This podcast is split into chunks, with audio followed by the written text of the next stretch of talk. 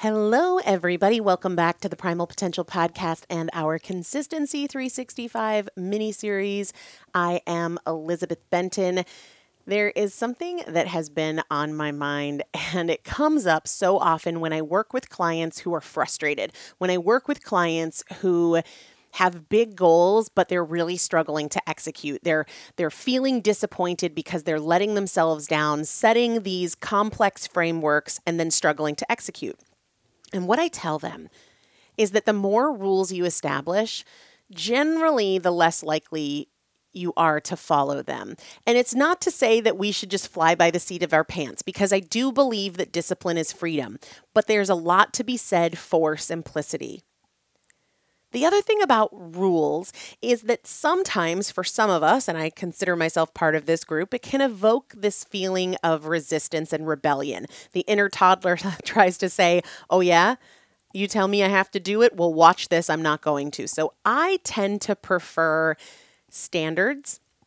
For example, I have a standard that just helps me avoid the very familiar feeling of regret or disappointment that if I'm going to have alcohol, I don't have sugar. And if I'm going to have sugar, like dessert, cookies, cake, I don't drink. That is a standard. It does not mean that 1000% of the time I execute that. There are certainly circumstances where I have both, but on the whole, that is my standard. I do not have a ton of food rules. I have a very small number of standards. And by having this small number of standards, like breakfast is always a fat loss meal, it doesn't matter if we're on vacation or anything like that, it is a fat loss friendly meal.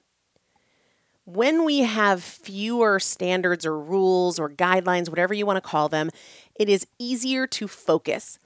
And when it's easier to focus, it's easier to execute the more rules that you establish, generally speaking, the less likely you are to follow them.